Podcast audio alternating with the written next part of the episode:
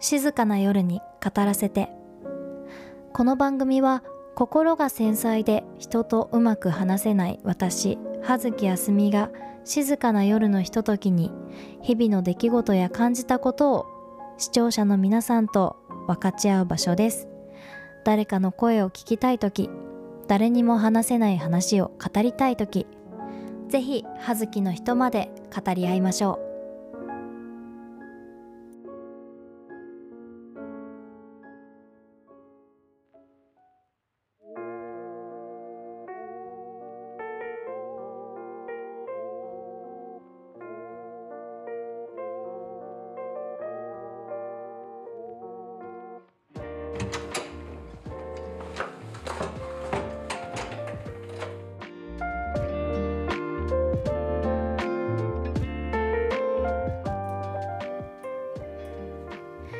ただいま皆さん明けましておめでとうございます。もう年越しのなんかイベントとかありましたか？この放送はですね今1月5日だよねこれね。実はね私が今収録してるのはまだ年明けてない時なんですけども。はい。皆さん年越しいかがですか？年末は楽しかったですか？えー、今週の出来事なんですけどえっと私はちょうどね、えー、年末最中ですね真っ只中、えー、仕事が終わりまして、えー、ちょっと今年までに仕上げたいものをねリスト化して今ちょうどそれを消化しようとしている最中です。なんかどうしてもすっきりさせたくて。そう。年明け皆さんもうお過ごししている最中のあの配信だと思うんですけど私はあの過去からね お届けしてるような感じでちょっとなんか変な感じですけど、えー、この間あの買い物にね出かけたんだけどあの私ノートがすごい好きで。なんかさノートとかさその本とか買いすぎて部屋が物だらけになるのが嫌だから iPad 買ったのに結局その iPad の容量を埋めちゃうのが嫌すぎていや本当にもちろんさ USB とかにさあの移動させればいい話なんだけどね。なんだけどちょっとめんどくさい めんどくさいっていうのとなんか容量がねすぐ埋まっちゃうっていうのとあと感覚的に多分そのノートの方が多分見返すんだよね。おそらく。わかんないけど iPad より。そう。ってことでことが理由でまだノートからノート離れしてないんですよ。でねノート買うのすごい好きなの。で何かさあこれやろうあれやろうってさ頭の中でいっぱいやりたいことが浮かぶんですよ。あこれもやりたいあれもやりたいみたいなそのアイデアがたくさん生まれる時があってその時にノートを書くのね。でさ例えばだけどそのポッドキャストだったらあポッドキャストでネタ帳を書こうみたいな。でそうするとさネタ帳用のさあのノートを買うわけですよ。で英語とかだあの英語もね勉強してるんだけどその英語とかだったらちょっと喋れるようになりたいものをちゃんとノートに書いて喋れるようにしようって言ってノート買ったりとかさ。何かしらさ新しいノートばっかり買うわけ。もうノートだらけよ家。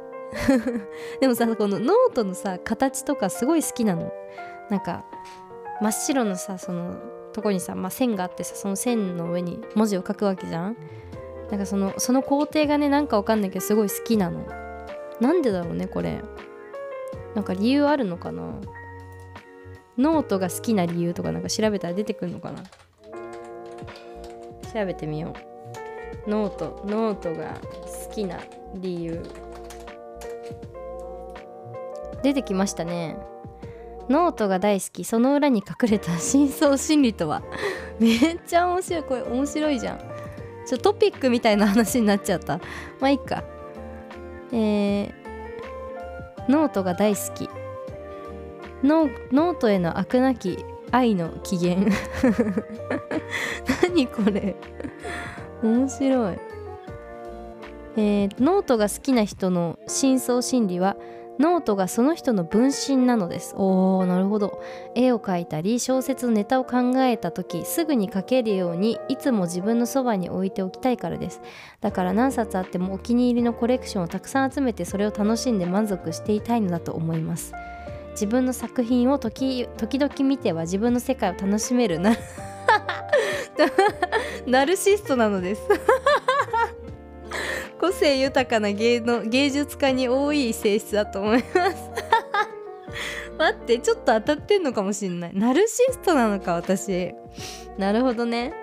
個性豊かな芸術家に多いだって。なんかちょっと嬉しいですね。そんなこと言われる ねえ面白すぎるんだけど何これ。そんなことあるんです。てかさ最近思うんだけどさごめんね話変わって。なんかさ静かな夜に語らせてっていう題じゃんめっちゃうるさいよね私の。話し方。ほんと申し訳ない。なんか最近すごいテンションテンションがさ絶対静かな夜に語るテンションじゃないじゃんとか思っちゃうんだけどそういうお許しください。すいません。うんおかしい。すいません。はいちょっと戻ろうか。えー、っとなんノートフェチ他になんかない？ちょっと理由。ちょっと探してみますね。ノートがノートが好きな心理。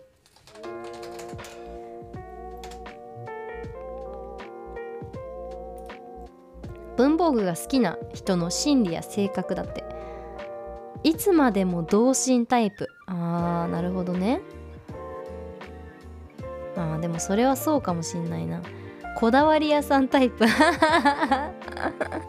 いやでもこれはあんまりあでもなんだろうそのペンの種類は結構こだわるかもしれない。そのちゃんとインクがすごい出るやつとかインク出るんだけどドバドバこの何ていうのにじまないやつとかね、えー自己肯定感のある真面目さんタイプ。あーなるほどね。勉強の出来不出来は別として机に向かったり新しく学習し学習し何かを吸収するのが好きな人です。あーこれは合ってるかもしれない。過去にべ、えーと机に向かうことで褒められたりしていい思い出が あるのかもしれません。もしくは学ぶ姿勢を持ち続ける、えー自分自身を肯定的に捉え客観的に見て自分が好きな人だとも言えるでしょう。おーなるほど。うんうん。でもうーん学習をするのが好きっていうのはすごいわかるかもしれない。その卒業してからあねなんかわざわざとっていうか自分から進んでネイルの学校行ったし何かしら確かに勉強してる。英語も勉強してるしね。そうだね。当たってますねうん。あとは？志志の高い背伸びさんタイプ。質のいい文房具を持つこと。それはあこれは質のいいとかじゃないな。100均とかで買ってるからな。ブランドのバッグを持つことやダイヤのたくさんついた腕時計をするのと同じぐらいのステータス。うーん。高い文房具は買わないなでも。買っても300円ぐらいのやつですね。面白いね。ちょっとこういうの面白い。うん。まあなんかその文字を書くことでいろいろ自分の気持ちを見つめ返したりとかもできるからね。なんかいいのかもしれないね。別に持ってても。いやなんかせっかくさそのデジタルがさねこのほらデジタルでもちゃんとノートみたいなやつあるじゃん。だからそっち使った方が絶対効率いいのになって頭ではわかるんだけどね。どうしてもなんかノート買っちゃうんだよね。でなんか多分新しいことが好きなのだから新しく何かをまたやりスタートするみたいなのが多分ものすごく好きで。でノートってさいつでも新しくできるじゃん。この新しくしてまた一からさ書き始めるみたいな。同じ内容でもそれがなんか新鮮に感じれてモチベーションにもつながったりとかしてなんかそういうのが好きなのかもしれないですね。うん。なんかそんな発見が ありました。皆さんはどっち派ですか？デジタルデジタル派？それともノート好きですか？スケジュール帳も好きだしね。なんかなんかねついつい買っちゃうんだよね。なんか今しかも新しいなんか可愛いデザインいっぱいあるじゃないですか。どうしてもね手が伸びてしまう。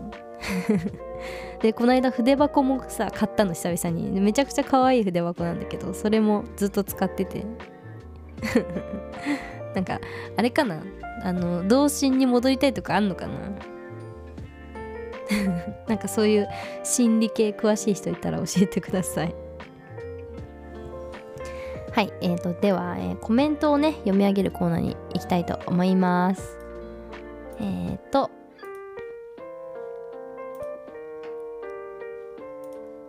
ラジオネーム。あちょっと待って。えー、ラジオネーム HTAK さん、えー、FM 杉並聞きました、えー、落ち葉を踏む。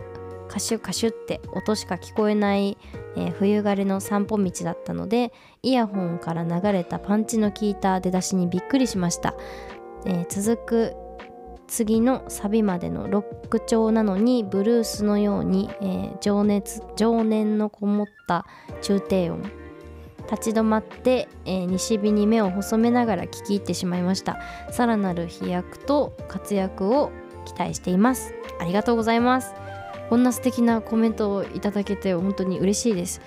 えっと、実はですね、えっと、FM 杉並というね YouTube であの配信しているラジオに、えー、前回ゲストで出演させていただきました。それがね12月22日に、あの配信されたんですけどもご興味ある方ぜひあのお願いします。ご視聴お願いします。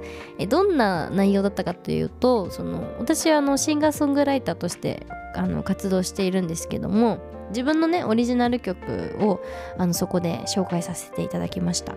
その番組自体がシンガーソングライターさんをあの応援するっていうその曲をね紹介してくださる番組なんですけどもそうそうそうそこでねあの出させていただきましてであのオリジナル曲で「Going Your Way」っていうあのすごいねロックの応援系のね曲を紹介させていただいてそうそう。でその感想をねあのラジオにてコメントいただきました。ありがとうございます。そうね確かにパンチのある曲ですねあれはね。はい。私のその曲作りのモットーはあのその人が主人公になってほしくて聴いた人が主人公になってほしくてだからあんまりその作った意図とかこれはこういうイメージして作りましたっていうのを自分はそのあんまり押し付けたくはない。でもまあちゃんとね気持ちはあるんだよ。そういうそうストーリーとかのね気持ちはあるんだけどあんまり押し付けたくないので皆さんの、まあ、聞き手側の自由に捉えてほしいっていう願いを込めて作ってるんですけどもあのー、浸ってほしいんだよね。とにかく。その人が主人公になってほしいなって。思いだからすごい嬉しいです。この聞き入ってしまいましたっていうねコメントをいただけて。本当に嬉しいです。ありがとうございます。はい。えーもう一つ、えー、読み上げたいと思います、えー、ラジオネーム青空のサウンドさん。かわいい。ありがとうございます、え、最後に感動した出来事やエピソードを教えてください。ラジオで共感したいです。ありがとうございます。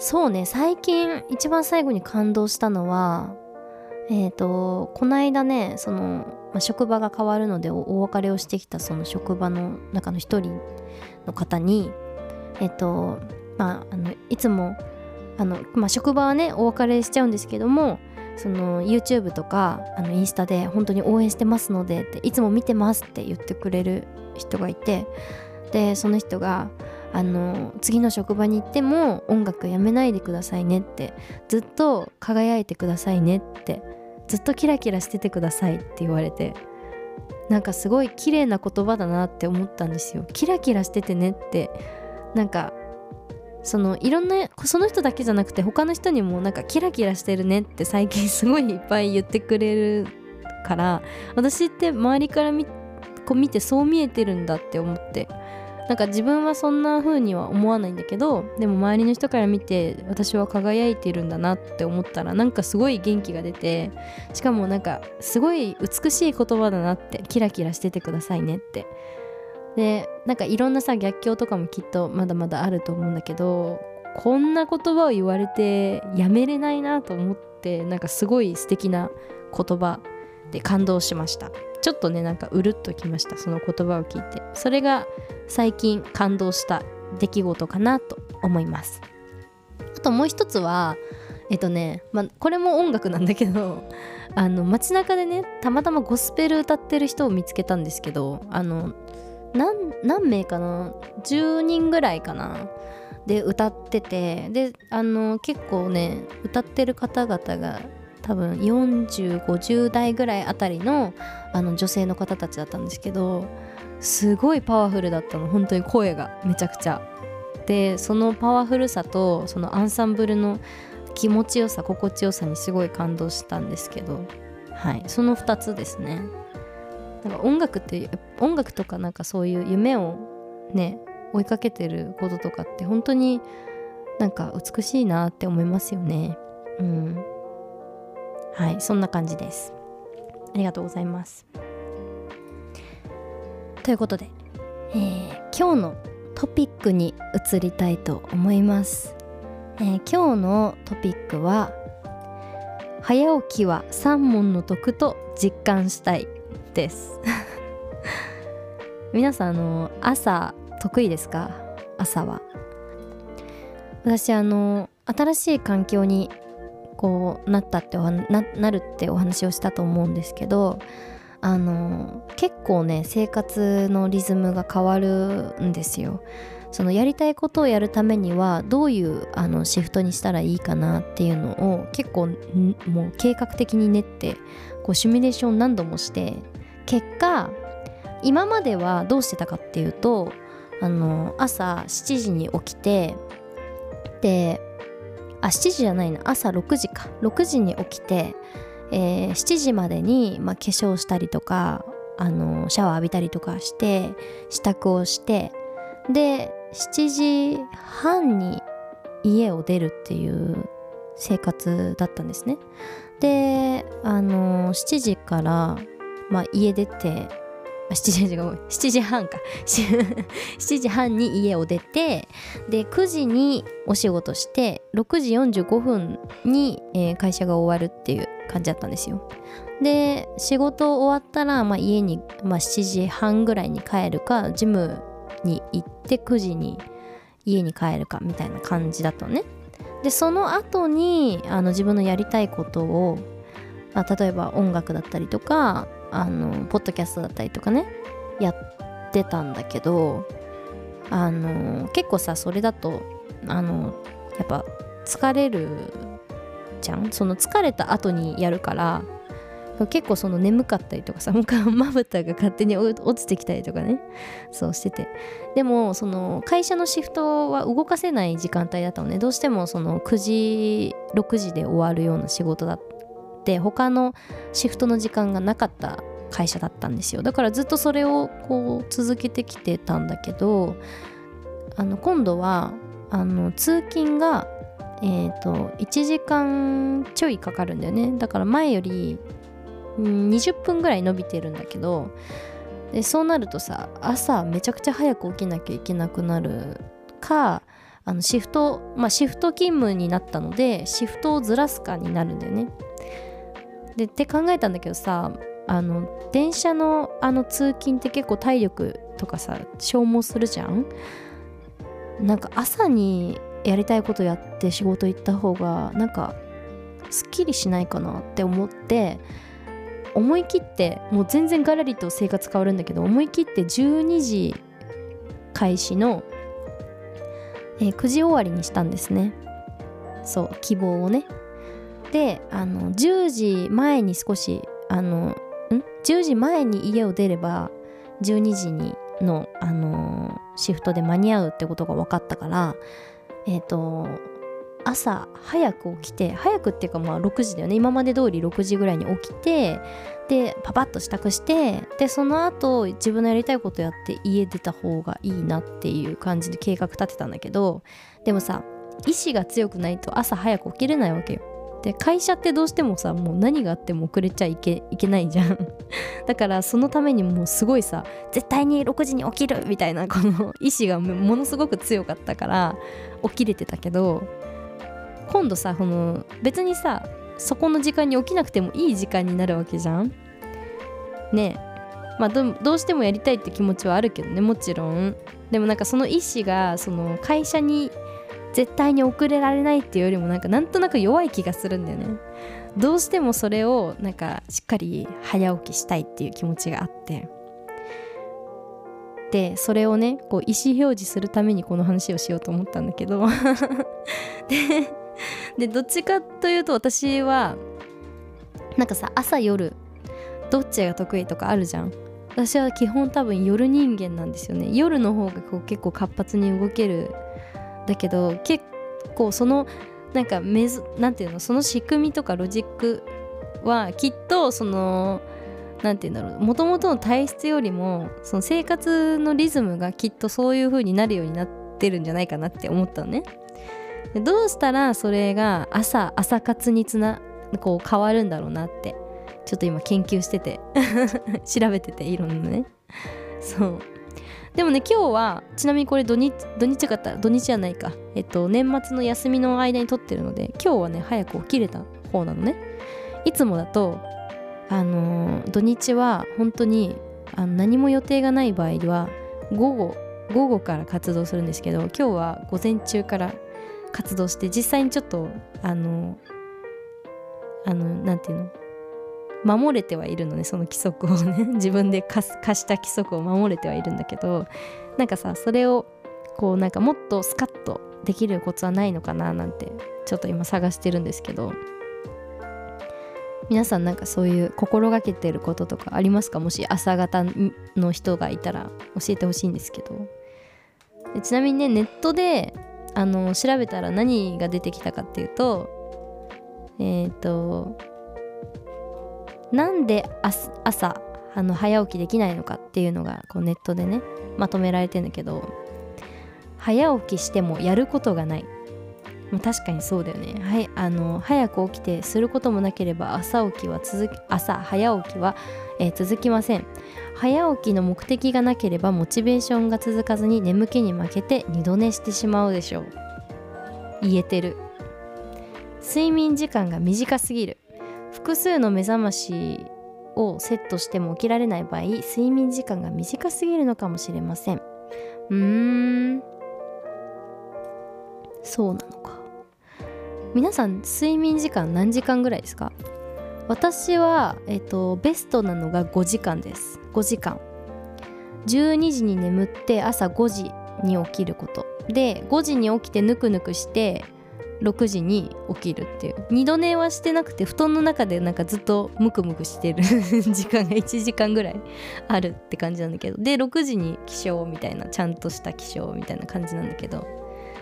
それがなんか結構ぴったり。それ以上寝ちゃうと,、えーと、体がだるくなるしそれ以下だと本当に起きれないからそれがベストかなって最近感じてるんだけど。そうそう。でもなんかあれなんだよね。本当はなんか6時間とか7時間とかその方がいいんでしょ？そう。なんかよくわかんない。私はなんかその時間帯はなんか苦手なんですよね。起きるのが。起きるのが辛いんだよね。5時間が一番自然に起きる時間帯なんですよね。だからそれ以上ね二度寝とかはしないようにしてますね。なるべく。うん。はい次、えー、眠りが浅い。あー。これはねでもスマートウォッチとかで測るしかないよね。難しいね。眠りのあ睡眠時間十分なはずなのに朝はどうしても起きられないという場合睡眠の質が低いのかもしれません。布団に入っても寝つくまでに時間がかかる。夜中に目が覚めるという人はぐっすり眠れていない可能性があります。だって。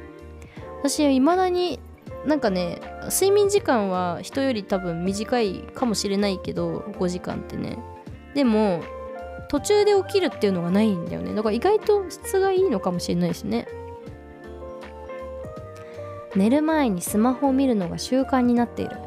あーこれはでもやってるかもこれやってるかも見ちゃうね。見てうとうとして寝ちゃうのが一番良くないって言うんだよね。うとうとするんだよね。やっちゃうよね。最近はでもなるべくあの寝るぞっていう風になってから見ないようにちょっと心がけてはいるんだけど見ちゃうよね。あのうとうとが結構気持ちよかったりするんだよね。わかる人いますかこれ？スヌーズ機能を使ってしまう。あこれダメなの？えー、実際に起きようと思ってる時間より早い時間に最初のアラームを鳴らさなくてはいけません。あなるほどね。あそういうことか。あと5分だけと何度も寝たり起きたりしていると睡眠サイクルが乱れてしまうと言われています。うんうん。早起きをするコツ。早起きをするために目覚まし時計をいくつも用意したり手に手が届かない場所に目覚まし時計をセットしたりすでにさまざまな方法を試してきた方多いのではないでしょうか。早起きするためのコツを6つ紹介しますのでぜひ試してみてください。はいということで1番からいきますよ、えー、早く寝る。まあそうだよね。普通にね、えー、寝る時間を変えずに早起きをすれば睡眠時間を削ることになり早起きは続けられないでしょう、えー、早起きをすると決めたら、えー、就寝時間も早めてください。ということですね。まあそうだよね。私はねもう12時過ぎたら絶対に難しいってなるかな。12時か1時を過ぎたらもう終わりだと思ってる。あ今日はもう寝れない日寝れないっていうか起きれない日だわってなっちゃうからなるべく12時1時ここあたりには絶対寝るようにしてますね。2時を迎えたらもう無理だと思ってる。はいもう無理。寝れ寝れない。起きれない。みたいな感じになるね。起きるなんか遅刻するのが怖すぎてあの寝れない時がありますね。2時過ぎちゃうと。うん。はい、えー、2番。週末も早寝早起きのリズムを崩さない。平日は早寝早起きをしても土日くらいは朝ゆっくり寝たいと思うかもしれません。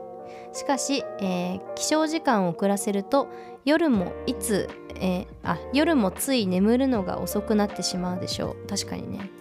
週末も早寝早起きのリズムを崩さないことが大切です。ということですね。そうだよね。でも寝たくなっちゃうよね。寝たくなっちゃうんだよね。なるべくでも最近は時間がもったいないからっていうことを言い聞かせてなるべくなるべくちょっとでも早く起きるようにしてます。次、えー、早起きする目的を明確にする早起きしたい理由を作りましょう。試験に合格するための勉強する運動して、えー、理想的な体型を手に入れたいなど早起きの目,、えー、目的を明確にしましょう。早起きの明確な目的があればモチベーションを維持することができます、えー、目的がなければ眠気の誘惑には勝てません。なぜ早起きしたいのか早起きしたら自分にとってどんなメリットがあるかというのをはっきりさせておきましょう。これはいいことですね。なんかあのスカッとバサッと起きるのも大事だよね。これやるから起きる向くみたいななんかこう体を起こすまず起こすみたいなの大事かもね。次。早起き早起き仲間を作る。一人では頑張れないことも仲間がいたら頑張れるということがあります。なんかかわいいこれ。一緒に早起きする仲間を作ってみてはいかがでしょうか。あこれはいいですね。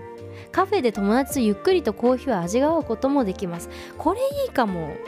なんか早めに家を出て出勤前にカフェで友達とゆっくりコーヒーを味わう。これいいですね。今日は友達と午前中に約束があるみたいなのがあれば絶対遅れないもんね。いやいいことだこれは。いいことを学びました。次、えー、目が覚めたら布団から出る。あさっき言ったやつだねこれね。布団の中でぐずぐずしていたら早起きした意味がなくなってしまいます。目を覚ましたら思い切って布団から出ましょう。特にこの寒い冬ね。出るの難しいよね布団からね。はい。次、えー寝室に朝日が差し込むようにする。これ聞いたことある。朝日がすごいあの大事だって言いますよね。日を浴びましょうって。なるほど。ちょっとこれを心心がけてみようかな。